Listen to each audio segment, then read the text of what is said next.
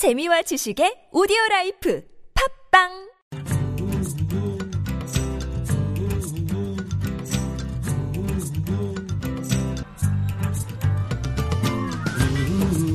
수베드의 맘부등심. 안녕하세요. 수베드 야가라즈입니다. 국내 중소기업에 이어 건설 현장에도 외국인 근로자 비중이 계속 늘고 있습니다. 건설 근로자 공제회 자료에 따르면 1998년부터 지난해까지 건설 현장에서 한 번이라도 일한 적이 있는 건설 근로자는 약 493만 명인데요. 이 가운데 외국인 근로자는 39만 2천 명으로 외국인 근로자의 비중은 해마다 늘어나는 추세입니다. 이유는 내국인 건설 근로자의 고령화입니다. 외국인들이 고령화된 내국 인력을 대신하여 변화하고 있지만 임금 재벌과 산업체에는 그대로입니다. 아니 더 늘어나고 있는데요. 다가오는 새해엔 임금 재벌과 산업체가 없길 바라면서 12월 23일 만부통신 시작합니다. 이주민 무한 들품으로 경기도 지역 이주민들이 힘이 되고 있는 경기 글로벌 센터 소개하고요. 인도네시아 통신원과 네팔로 띄우는 마이그란썰이랑 준비했습니다. 먼저 광고 듣고 시작하겠습니다.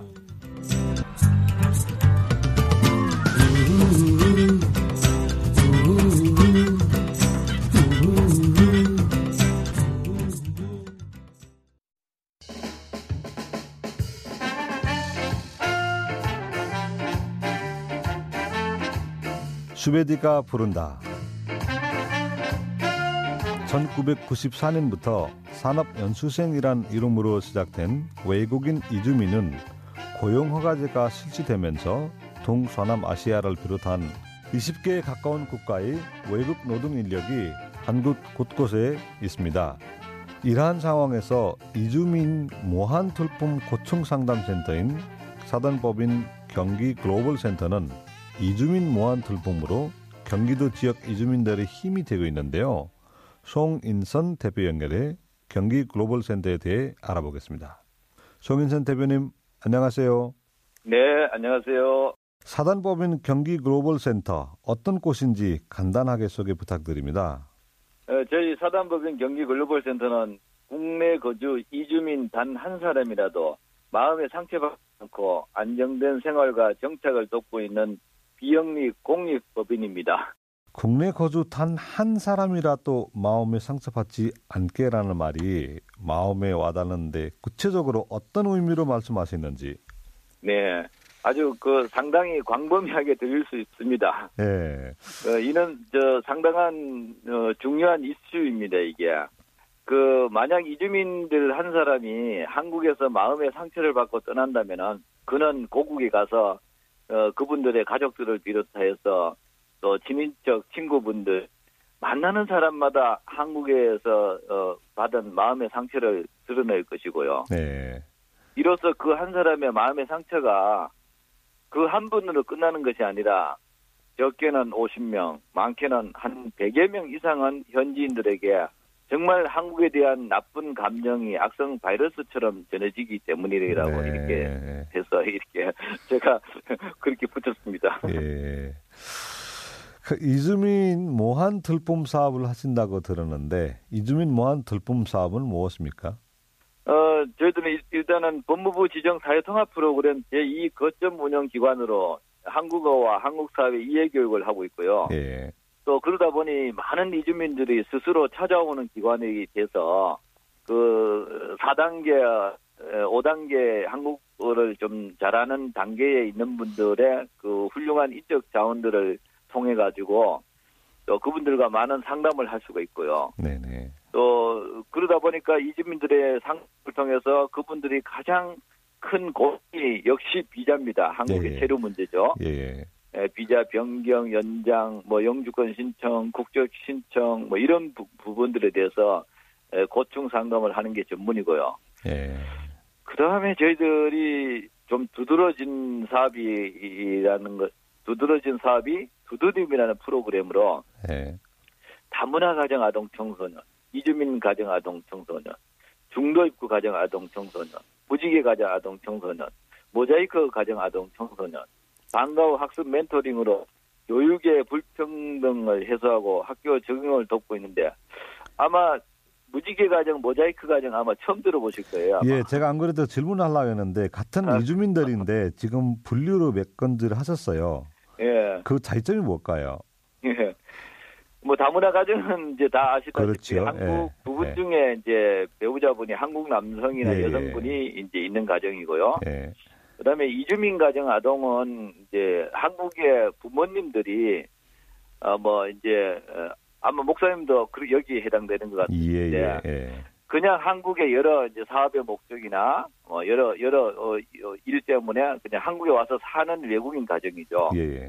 그러나 그 자녀들은 사실은 이주를 당한 자녀들이죠. 그렇죠. 예. 부모님은 무슨 목적을 가지고 왔지만 예, 자녀는 나는 왜 내가 피부 색깔이 다르고 언어가 다른 나는 왜 여기 와서 사- 살아야 되느냐 네, 네. 그런 이제 갈등을 겪는 아이들이고요. 예. 중도 입국 가정은 이제 잘 아시다, 아시다시피 이제 어, 외국인 분들이 한국 분하고 재혼하면서 이제 그 자국에서 이제 그 자국민하고 혼인한 자녀들을 이제 뒤늦게 이제 데리고 온 아이들이고요. 네, 네. 무지개 가정은 우리 한국 분들이 예, 출산하고 나서 배우자분이 사별이나 이혼을 하고 난 다음에 그 남, 한국 남성분이 아기를 데리고 외국인하고 재혼을 하는 거예요. 예. 예, 그러다 보니까 이 아기가 어, 어, 엄마가 친엄마가 아니고 외국인 계모에서 예. 성장하는 예. 거죠. 예, 그런 경우고요. 예. 그다음에 모자이크 가정은 뭐냐면은 제일 첫 번째 다문화 가정에 그 엄마 아빠 사이에서 태어난 어, 자녀 중에서 요새 다문화 가정 이혼율이 굉장히 높잖아요. 네, 네. 이혼을 하는데 거의 우리 한국 남편분의 기책 사유로 이혼이 많습니다. 네. 그러면 자녀를 어, 외국인 엄마가 자녀를 양육 친권을 가지고 이혼을 해요. 네, 맞습니다. 그리고 이제 뭐 한 5년, 5년, 6년 지나면은 이제 국적도 취득하게 되고요. 네. 그래서 이분들이 이혼을 할 때 나이가 대략 30대 거의 왔다 갔다 됩니다. 네, 네. 20대 후반에서 30대 초반이에요. 그러면 이, 이때 이제 아기를 동반하고 자국민하고 거의 재혼하는 일이 높습니다. 네, 네, 맞습니다. 그리고 자국민하고 재혼을 함으로 말미암아 새로운 또 거기서 자녀가 또 출생이 되는 거죠. 네. 그래서 이제 전 남편과의 어, 낳은 자녀와 또 거기 새로 재혼 낳은 자녀와 같이 함께 이렇게 어, 사는 가정을 제가 이제 모자이크 가정이다 이렇게 예. 예. 그 새로운 두 가지 자녀 뭐 현장에서는 경험했었는데 이렇게 분류를 하는 건 대표님 오늘 처음으로 알려줘서 감사하고요. 아마 이거 잘 모르시는 분들이 많습니다. 예. 이제 그 밖에 공공기관에서도 해결하지 못하는 사회복지 사각지대에 놓인 이들이 어, 정말 많습니다. 이분들을 저희들이 적극적으로 돕고 있고요. 있고요. 네. 다문화의 현실, 저희 있는 입장도 해결법도 다를 듯합니다. 어떻게 대처해 나가고 계시는지 궁금합니다. 잘 아시다시피 국내 거주 외국인이 이제 몇 달 전부터 200만 명이 넘었습니다. 네네. 근데 참 저희들은 느끼는 다문화 정책과 정부의 행정이 정말 어느 한쪽에만 치우쳐 있는 것이 너무나 안타깝고요. 진짜 도움을 받아야 할 사회복지 사각지대에 놓인 이주민들이 이주민들과 그의 자녀들인데 제가 그 한두 가지 사례를 살펴보면은 결혼 이민자의 경우 한국인 남편의 기책 사유로 이혼을 했음에도 불구하고 자녀가 없거나 또 자녀를 양육하지 않으면은 외국인으로 분류돼 가지고 네. 그 어느 기관에서도 생계비나 뭐 기타 어떤 도움을 받을 수가 전혀 없습니다. 네, 맞습니다. 또 한 사례는 그 의료보험증이 없는 난민 신청자가 있고요. 예. 또 국내에는 산업재해를 입고 이렇게 휠체어를 타고 다니는 장애분들이 많습니다. 네네.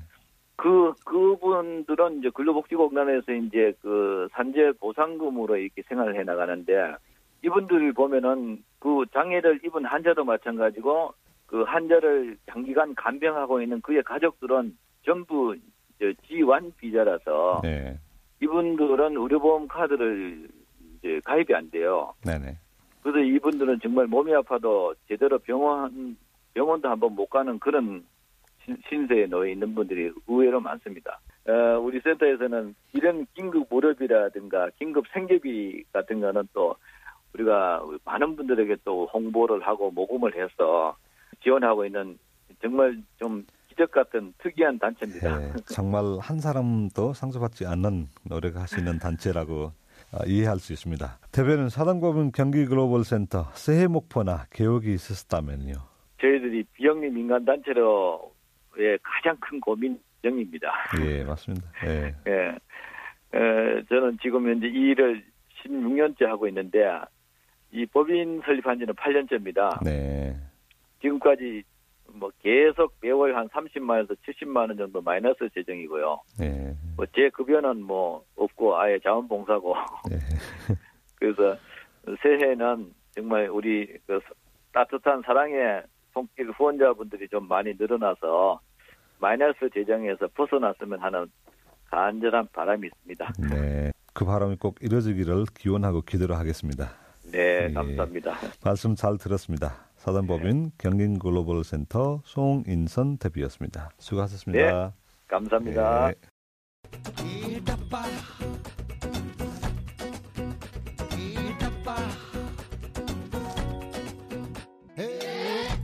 고향 통신원 이주민들이 떠나온 고향 뉴스를 해당 지역 통신원들이 직접 전해드리는 시간입니다. 오늘은 인도네시아 통신원 로비아나 리사 씨입니다. 리사 씨 안녕하세요. 인도네시아 통신원 리사 노비아나입니다.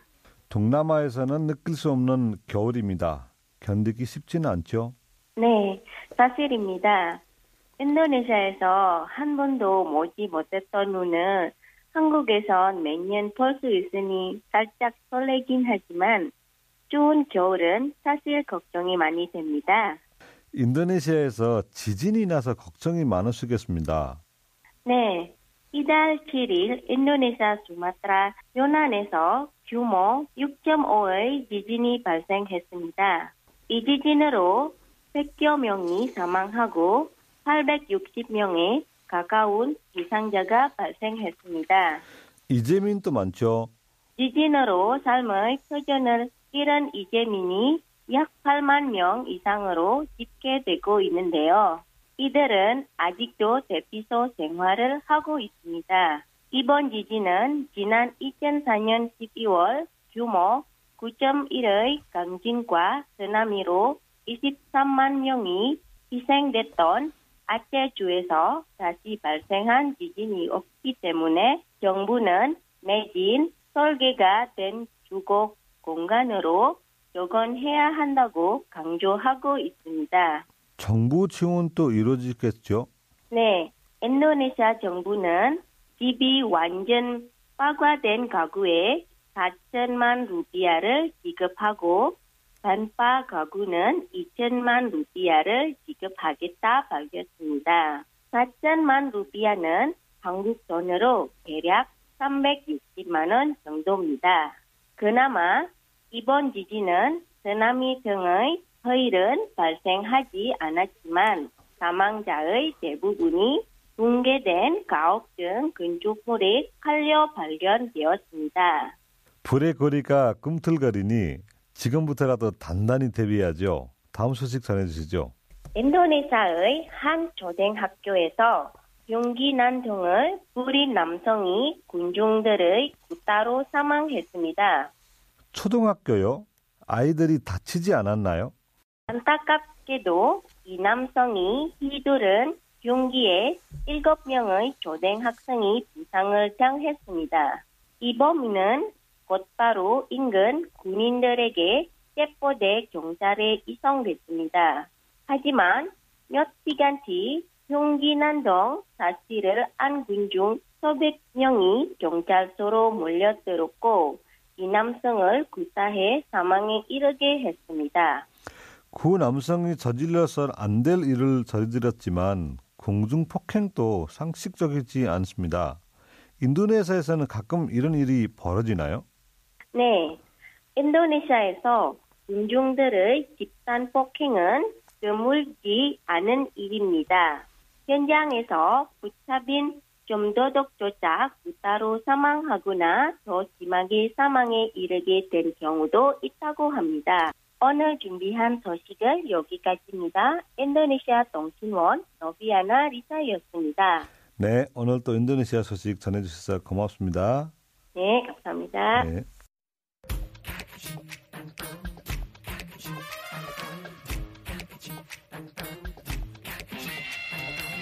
마이그란트 아리랑 이 시간은 한국에 와서 지내는 이주민들이 고향으로 음성 편지를 띄우고 자국의 노래도 들어봅니다. 오늘은 네팔에서 오신 김유미 님이 사연입니다. 먼저 보내주신 편지 들어볼까요?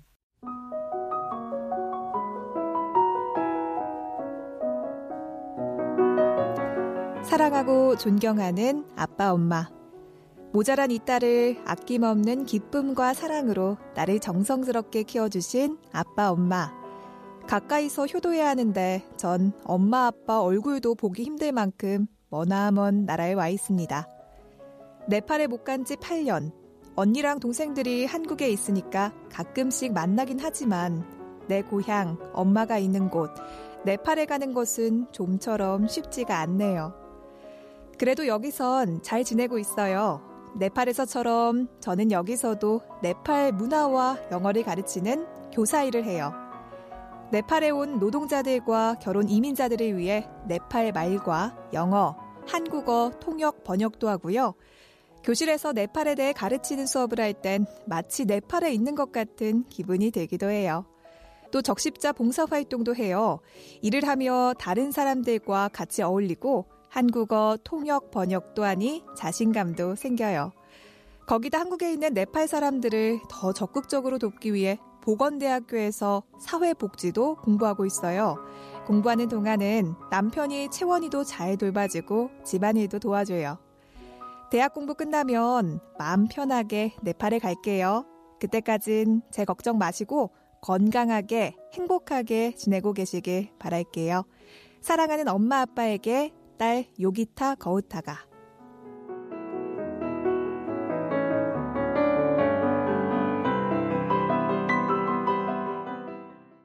유미님 연결됐나요? 네, 김유미님 어디 사십니까? 저는 어, 진주에 삽니다. 경남 진주에서 살고 있고요. 네, 예. 들어보는 사회복지학을 공부하신다고요? 네, 보건대학교에서 공부하고 있습니다.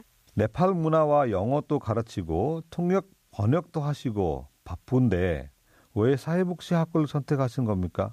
공부하면 다음에 혹시나 외국 사람들한테 도와줄 수 있게 기회도 나오니까 그런 선택하고요. 예. 한국에 거주하고 있는 노동자를 이렇게 도와주니까 전문적으로 공부하고 또 일하고 싶어서 네. 공부하셨어요. 네, 네팔 노동자나 결혼 이주민들의 일을 도우시면서 많은 사연들이 있었을 텐데 한 가지 사연 소개해 주신다면요. 노동자들 한국말 모르잖아요. 네. 어, 모르고 배- 병원 갈 때 자기가 하고 싶은 말이 못 들 때 그때 통역해주고 예. 예, 의사 선생님들도 하는 거 말이 전달해주고 그렇게 도와주고 있어요. 예. 편지에서 잠깐 재원이 이야기가 나오는데 재원이는 학교 적응은 잘 하나요?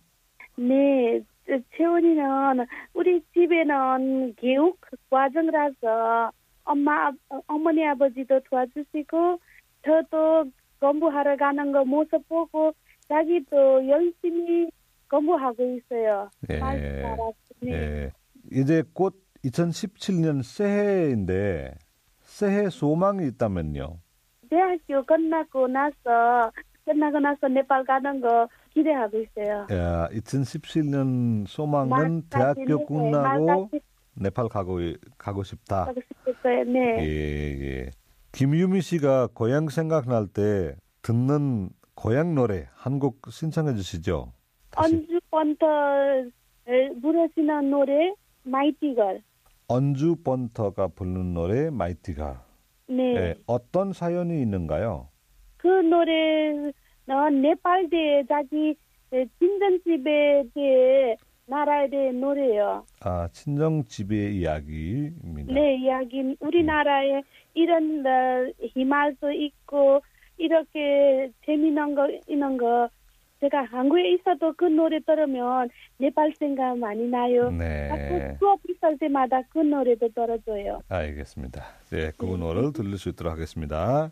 네, 지금까지 네팔에서 오신 김유미 님이었습니다. 수고하셨습니다. 네, 고맙습니다. 네.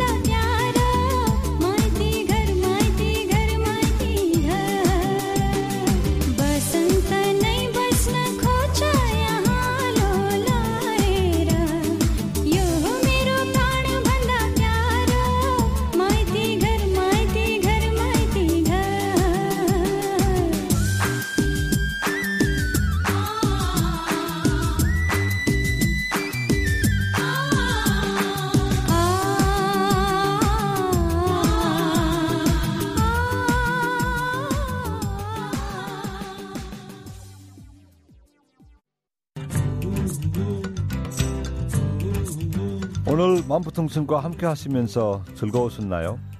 저희들이 준비한 소식은 여기까지입니다. 잔잔하고 행복한 일주일 보내시고요. 다음 주에 뵙겠습니다. 바이바이.